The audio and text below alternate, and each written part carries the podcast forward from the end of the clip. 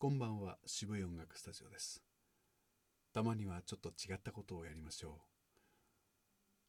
何でもいいので文章を読むという形でボイストレーニングを実現していきます。一文字一文字に意識を届かせることが大切です。ですから短い言葉から確実に一つ一つ丁寧に発音していきます。朗読テキストはお好きな文章広告チラシの類。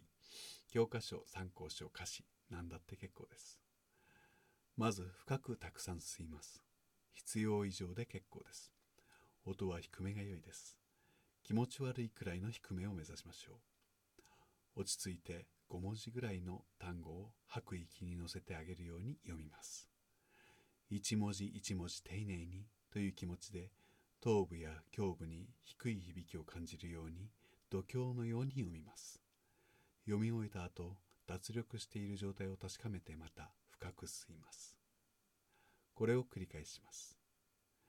短い単語とはいえ音によっては響きにくいものもありますがしっかり口の中を開くように心がけると一息の息の流れの上に単語が載せられることでしょう。次の段階は単語から文節程度の長さに伸ばします。細かいことは考えず長い文章を短い一文程度に区切っていくくらいで結構です。深くたくさん吸います。必要以上で結構です。音は低めが良いです。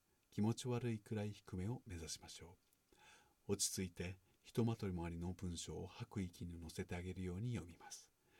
一文字一文字丁寧にという気持ちで頭部や胸部に低い響きを感じるように度胸のように読みます。読み終えた後脱力している状態を確かめてまた深く吸います。これを繰り返します。単語に比べればよほど普通のおしゃべりに近づいてきますので気味の悪い感じは薄れるかもしれません。ただし注意点は同じです。長くなってくるといつの間にか詰まっている。いつの間にか響きが薄れているということが起こりがちです。その次には息の続く限りに長い文章を読みます。そう、要は息がなくなるまで読み続けるとです。その際、几帳面な方は句点や当点を意識されるかもしれませんが、そういったテキストの意味にはとらわれず、たとえ大好きな詩だとしても、一つの練習画材だと思ってください。深くたくさん吸います。必要以上で結構です。音は低めが良いでしょう。気持ち悪いくらいの低めを目指しましょう。落ち着いて一息丸々使い切るところまで吐く息に乗せてあげるように読みます。一文字一文字丁寧にという気持ちで頭部や胸部に低い響きを感じるように度胸のように読みます。読み終えた後脱力している状態を確かめてまた深く吸います。これを繰り返します。